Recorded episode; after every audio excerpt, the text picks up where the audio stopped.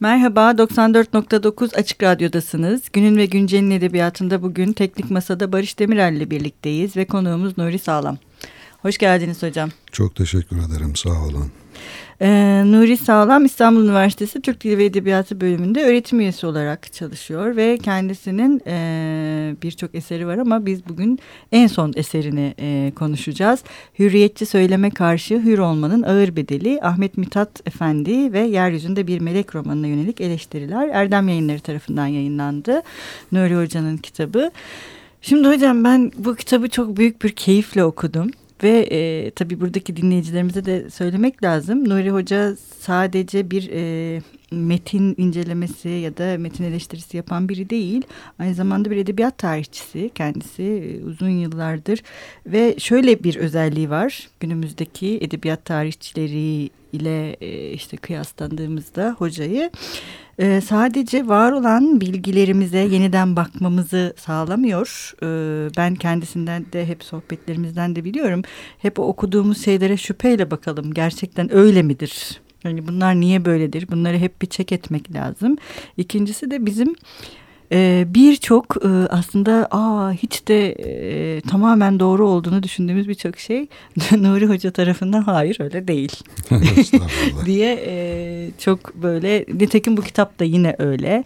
E, ve burada aslında tabii ki tartışma Namık Kemal ve e, Ahmet Mithat üzerinden e, geliştiği için e, Yeryüzünde, Melek, Yeryüzünde Bir Melek Ahmet Mithat Efendi'nin bir romanı. E, ilk önce Namık Kemal ve Ahmet Mithat arasındaki ilişkiyi anlatarak başlıyorsunuz. Mesela ben bunu da düşündüm. Yani bu meseleyi ben ne kadar biliyorum? Hani ben de edebiyat tarihi dersi veriyorum mesela üniversitede ama hiç bu konu üzerinde çok düşünmediğimi fark ettim. Ee, biraz oradan başlayalım mı hocam? Nedir bu ilişki? Gerçekten Ahmet Mithat'la Namık Kemal arasında sonra o tartışmaya doğru geçeriz. Tabii. Namık Kemal ile Ahmet Mithat Efendi arasında çeşitli edebiyat tarihlerinde öteden beri var olan bir dostluktan bahsedilir. Evet. Ama baştan şunu söylemek lazım. Recaizade Mahmut Ekrem aşağı yukarı 100 yıl evvel bizdeki bilgilerin menkul bilgiler olduğunu, makul olmadığını söyler. Evet. Yani nakle dayanır bu Hı. bilgiler denir, der. Özellikle bu edebiyat tarihi çalışmalarında hep sizin de malumunuz olduğu üzere birilerinin yaptığı çalışmalar herhangi bir analize, bir kritiğe tabi tutulmadan kendi konusuna adeta e, yamanır, alınır, or orada nakledilir filan. Ama bir araştırmacının, bir bilim adamının daha da genellersek insanın şüpheci bir tarafı olmalıdır. Hı hı. Olduğu gibi alıp kabul ederseniz o yanlışlığı ya da doğruysa doğruluğu siz nakledici görev üstlenmiş olursunuz. Yeni bir şey ortaya çıkmaz. Çıkmıyor da bu yüzden. Namık Kemal ile Ahmet Mithat Efendi arasındaki dostluğa gelince aslında baştan beri bunların bir dostluğu yok. Evet. Yok yani öyle bir şey yok. Tanpınar'da dostluğundan bahsediyor. Sonra işte ona muhalefet ettiği için Ahmet Mithat bu dostluğun ileriki zamanlarda bozulduğunu falan söylüyor. Hiç baştan zaten bir dostluk kurulmamış. Ancak şunu söylemek lazım. Tabii bu konularda bizim temel kaynağımız bütün araştırmalarda da referans olarak gösterilen Ahmet Mithat'ın Menfaatlı kitabı. Ondan başka bir kaynak yok. Bu ilişkileri e, öğrenebileceğimiz. Doğrusu. Sürgün anıları. Evet. Ahmet Mithat çocukluk yıllarında Tuna'da, Rusçuk'ta e, bulunuyor abisinin görevi dolayısıyla. O sıralarda Tuna valisi Mithat Paşa bunun okuldaki başarısını, zekasını keşfedince onu bir şekilde yetiştirmek istiyor. Ama yetiştirmiyor doğrusunu isterseniz öyle bir şey yok. Bu sıralarda tabii Yeni Osmanlılar Cemiyeti'nin siyasal anlayışı Ahmet, Ahmet Mithat tarafından takip ediliyor. Tasvir, Efkar vesaire diğer gazeteler üzerinden.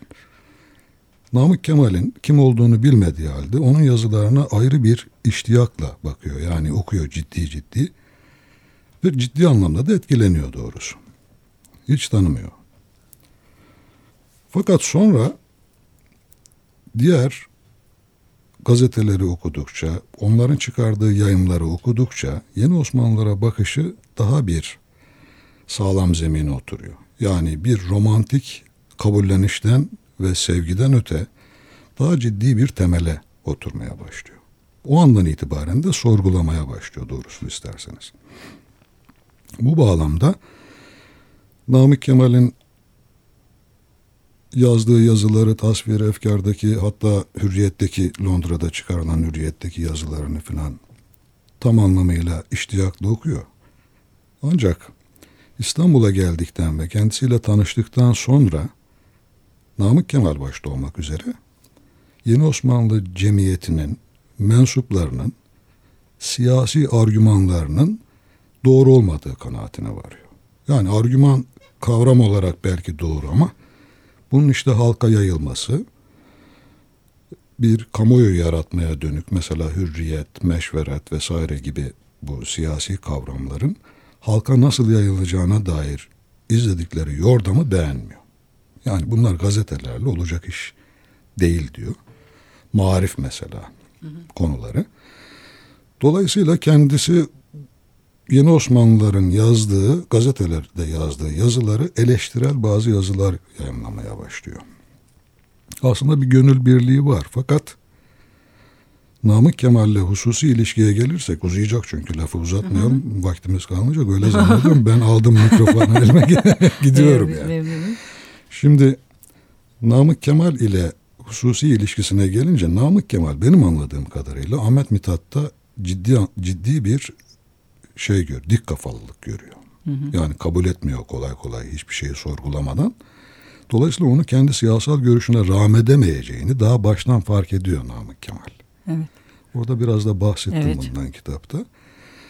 Dolayısıyla hatta uzun süreler e, gece Namık Kemal'in Beylerbeyi'ndeki evine gidip sohbetler oluyor. Meşhur. Saat meşhur. Saatlerce süren uykusuz kalmak, üst üste uykusuz kalmak pahasına. Ama bir türlü e, Namık Kemal onu kendi istediği çizgiye getiremiyor. Hı. Gelmiş olsaydı herhalde Yeni Osmanlılar, sonra Jön Türkler, sonra İttihat Terakki çok kuvvetli bir kalem kazanmış evet. olurdu doğrusunu evet. isterseniz ama Ahmet Mithat öyle olmadı. Öyle olmayınca da bu sefer bugün de zaten siyasi çevrelerde sık sık işte basın üzerinden okuduğumuz hemen bir ötekileştirme hı hı. başlıyor ve Ahmet Mithat'ı evet. ötekileştirip herkes yeni Osmanlı zihniyetinde olan herkes ona yükleniyor. Evet. İşte bu roman Yeryüzünde bir yeryüzünde melek. bir melek romanı na yapılan eleştiriler de bu bağlamda ancak. Evet aslında oldukça politik bir Kesinlikle sebep doğru. ve dünya görüşü ayrılıklarından ortaya çıkan ve bir romanda somutlaşan bir tartışmaya dönüşüyor. Evet. Mesela peki neden hocam yeryüzünde bir melek?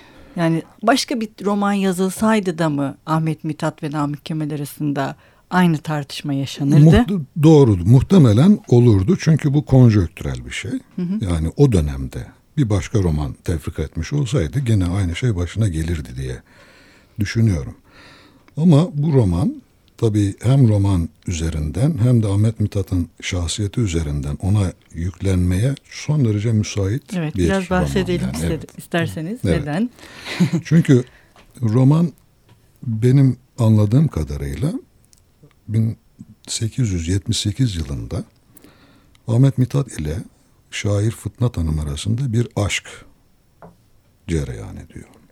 Ciddi bir aşk. Hatta onun Hakkı Tarıkus mektuplarını yayınladı. Yani e, okusanız, okursanız çoğu yerde yüzünüz kızarır yani. Öyle Ama Ahmet Mithat'tan beklenen bir şey bu da. Evet. Hiç şaşırtıcı değil bence. Fakat ilginç bir biçimde Fıtnat Hanım'ın verdiği cevaplar da aynı. Ay ne hoş. Çok enteresan. ne hoş. evet böyle bir durum söz konusu. Şimdi o sıralarda kanuni esası ilan ediliyor biliyorsunuz. Mithat Paşa'nın e, riyasetinde diyelim. Sadrazam zaten. Kanuni esası ilan edildikten sonra Mithat Paşa e, Abdülhamit tarafından sürgüne gönderiliyor. Ona girmeyelim o konu hı hı. birazcık daha e, oylumlu bir hı hı. bakış açısını gerektiriyor. Sürgüne gidince o zamana kadar Mithat Paşa ile olan ilişkileri Ahmet Mithat'ın zaten çok naif ilişkiler. Üzerinde belli ölçüde emeği var bunu kimse inkar edemez. Kendi de söylüyor zaten. Ama zannedildiği gibi değil. Yani Mithat Paşa Ahmet Mithat'ın veli nimeti değil. Evet hep öyle anlatılıyor. Değil yani çünkü, öyle evet. bir şey yok. Eğer bir veli nimet tayin edilmesi gerekirse Rusçuk'ta işte Mithat Paşa'nın mahiyetinde bulunan e, zannediyorum göçmen bürosu başkanı olan Şakir Bey belki veli nimet olarak Hmm. söylenebilir Ahmet Mithat için. Çünkü şeye de Bağdat'a gidişi de aslında Mithat Paşa'nın davetiyle değil. Mithat Paşa'nın hiçbir şeyden haberi yok. Şakir Paşa'ya gidiyor söylüyor. Ben de gelmek istiyorum. Çünkü Şakir Paşa oraya gidiyor. Şeye gidiyor. Bağdat. Bağdat'a gidiyor. O gidince kendi veli nimeti olarak gördüğü bu adamın peşinden ben de gitmek istiyorum diyor ki ona arz ediyor durumu. O da kabul ediyor. Bağdat'a gidişi de böyle yani Mithat Paşa götürmüyor onu. Öyle bir şey yok. Şimdi kanun esasının ilanından bir, bir buçuk ay sonra aslında kanun esasideki maddelere muhalif bir takım hareketleri görülüyor dönemin siyasi simaları tarafından Mithat Paşa'nın. Bunun üzerine meşhur 113. maddesi vardır ona. O e, kanun esasinin. Ona istinaden sürgüne gönderiyorlar. Şeyi, e, Mithat, Paşa'yı. Mithat Paşa'yı evet. Bunun üzerine sürgüne gittikten sonra bazı Mithat Paşa aleyhinde Ahmet Mithat'ın yazıları çıkıyor gazetede. Ama o arada daha önce e, Suriye'de valiyken de yazıyordu aleyhinde. Yani orada yaptığı işleri doğru görmüyordu. Yeni bir şey değil yani. Evet. Doğru görmüyordu. Aslında bir aleyhtarlık değil bu. Bir küfranı nimet de eski tabirle değil. Gördüğü yanlışlıkları tıpkı Namık Kemal'e olduğu gibi dile getiriyor adam. Yani bir minnet duygusu falan işte onun yanlışlıkları söylemesine mani olmuyor. Yani böyle nevi şahsına münhasır bir adam. Bütün edebiyat tarihimizde öyle. Evet. Zaten malumunuz. Ondan sonra Mithat Paşa aleyhinde sen nasıl böyle yazılar yazarsın diye genel anlam basit olarak söylemek gerekirse dönemin yeni Osmanlı ta, e, cemiyeti müntesipleri buna yüklenmeye başlıyorlar. Tam da o sırada bu aşk mevzu ortaya çıkmış. Bunun üzerine de o aşkın adeta bir romanı diyebileceğimiz bir roman tefrik edilmeye başlanıyor. İşte tam da yeni Osmanlılara ve Namık Kemal Gün doğuyor. avanesine tam da dediğiniz gibi gün, Gün doğuyor doğuyor. ve başlıyorlar. Affetmez roman, Namık affetmez. Kemal. Çünkü romanda da hakikaten belki o dönemin ahlaki anlayışı çerçevesinde baktığımızda evet.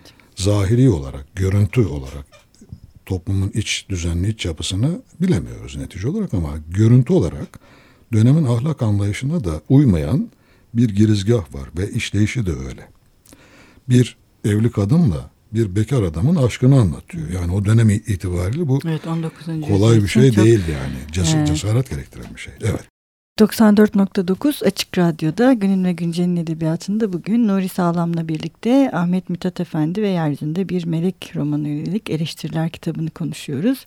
Biraz Ahmet Mithat ve Namık Kemal arasındaki ilişkiden bahsedip e, Yeryüzünde Bir Melek romanı tartışmasına geçiş yapmıştık. evet. E, ve ben şey demiştim hani Namık Kemal kaçırmaz bu fırsatı ki, ki herhalde dönemindeki Namık Kemal ne diyeyim Namık Kemal'in eline düşmemek lazım sanırım değil mi hocam Çok döneminde. Çok yani doğru. öyle bir tartışmacı yani tenkitçi Kesinlikle. inanılmaz bir enerjisi ve Evet. şeyi var. Çok kuvvetli bir polemikçidir. Çok. Bir de tabii e, hem edebiyat anlamında hem de yeni Osmanlıların siyasi anlayışları bağlamında öne çıkmış bir şahsiyet. Dolayısıyla herkes tarafından saygı görülen e, Karizmatik, karizmatik etkileyici. bir yapısı var. Ve dolayısıyla o gündemi edebiyatta da aşağı yukarı o belirliyor malumunuz. Ve siyasi anlamda da çok büyük etkisi olan bir insan. Böyle olunca Namık Kemal ne diyorsa ona o dönemin bugün de aslında çok hani e, Nasıl devam ediyor? Kayahan? Özgül Hoca'nın kulağını çınlatalım. Bir Kemal Ona, ona da bir selam yollayalım, selam buradan. yollayalım buradan. Evet. Ee, e, şeyde Kemal'li ihtimal Evet. galiba Evet. Kemal'le ihtimal. O kitapta Kemal kamaşmasından bahseder. Hı hı. Yani böyle bir durum var. Hakikaten bir Kemal kamaşması var. bugün de var yani. Evet. Bunu daha geniş e, perspektiften belki ele almak, konuşmak lazım. Tabii yani doğru. Namık Kemal evet. meselesini özellikle ama böyle bir durum söz konusu o dönemde de. Tabii bizim e, Namık Kemal'e karşı hemen hemen neredeyse Ahmet Mithat'tan başka kalem oynatan şahsiyet yok o günlerde. Oynatamıyor kimse. Oynatamıyor kimse yani. Bir şey diyemiyor. evet, yani. tekel. Tekel gibi bir Namık Kemal. Yani. Herkes onun etrafında. Evet. Namık Kemal ile Ahmet Mithat'ı da tanıştıran Ebu Ziya Tevfik'tir. Bu konulara da biraz girelim. Hı hı. Ebu Ziya Tevfik. Aslında Mithat Paşa'nın sürgünü sırasında ve daha sonra 1880-81 yılında Abdülaziz'in e, katli dolayısıyla mahkeme açılıyor biliyorsunuz hı hı. ve idama mahkum ediliyor Mithat Paşa. O sıralarda Ebu Ziya Tevfik de Nam, e, Ahmet Mithat gibi çok ağır yazılar yazıyor. Mithat Paşa aleyhine şeyde Vakit hı. gazetesinde. Hı. Şimdi Vakit gazetesi diyorum çünkü yeryüzünde bir melek romanla e, yapılan eleştiri metinleri evvela Vakit gazetesinde yayınlanıyor. Ve bunun başında da Namık Kemal var. Öyle anlaşılıyor. Evet. Çünkü ilk şey o. Namık Kemal'le şeyin arası çok iyi. Ebu Ziya her zaman. Tabii her zaman iyi biliyorsunuz. Ondan hmm. sonra da Namık Kemal'in bütün yazılarını işte e, Müntabatı Kemal gibi bir araya şey. getirip yayınlamış bir adam. Fakat ilginç olan şu, belki atlayarak gidiyoruz ama vaktin darlığından biraz e, söyleyeceğimiz şeyleri en önemli kısımlarını seçmeye çalışıyor insanın zihni bir tabii. taraftan da. Hı hı. Böyle oluyor. Sonra bir biçimde Ebu Ziya Tevfik kendisini aklıyor sonraki süreçte. Sanki Mithat Paşa'ya hiç ağır bir kelam etmemiş gibi kaldık. E, bu meşhur Yeni Osmanlılar tarihi vardır. Evet. Yeni Osmanlılar hakkında da tek kaynak neredeyse Maalesef. o.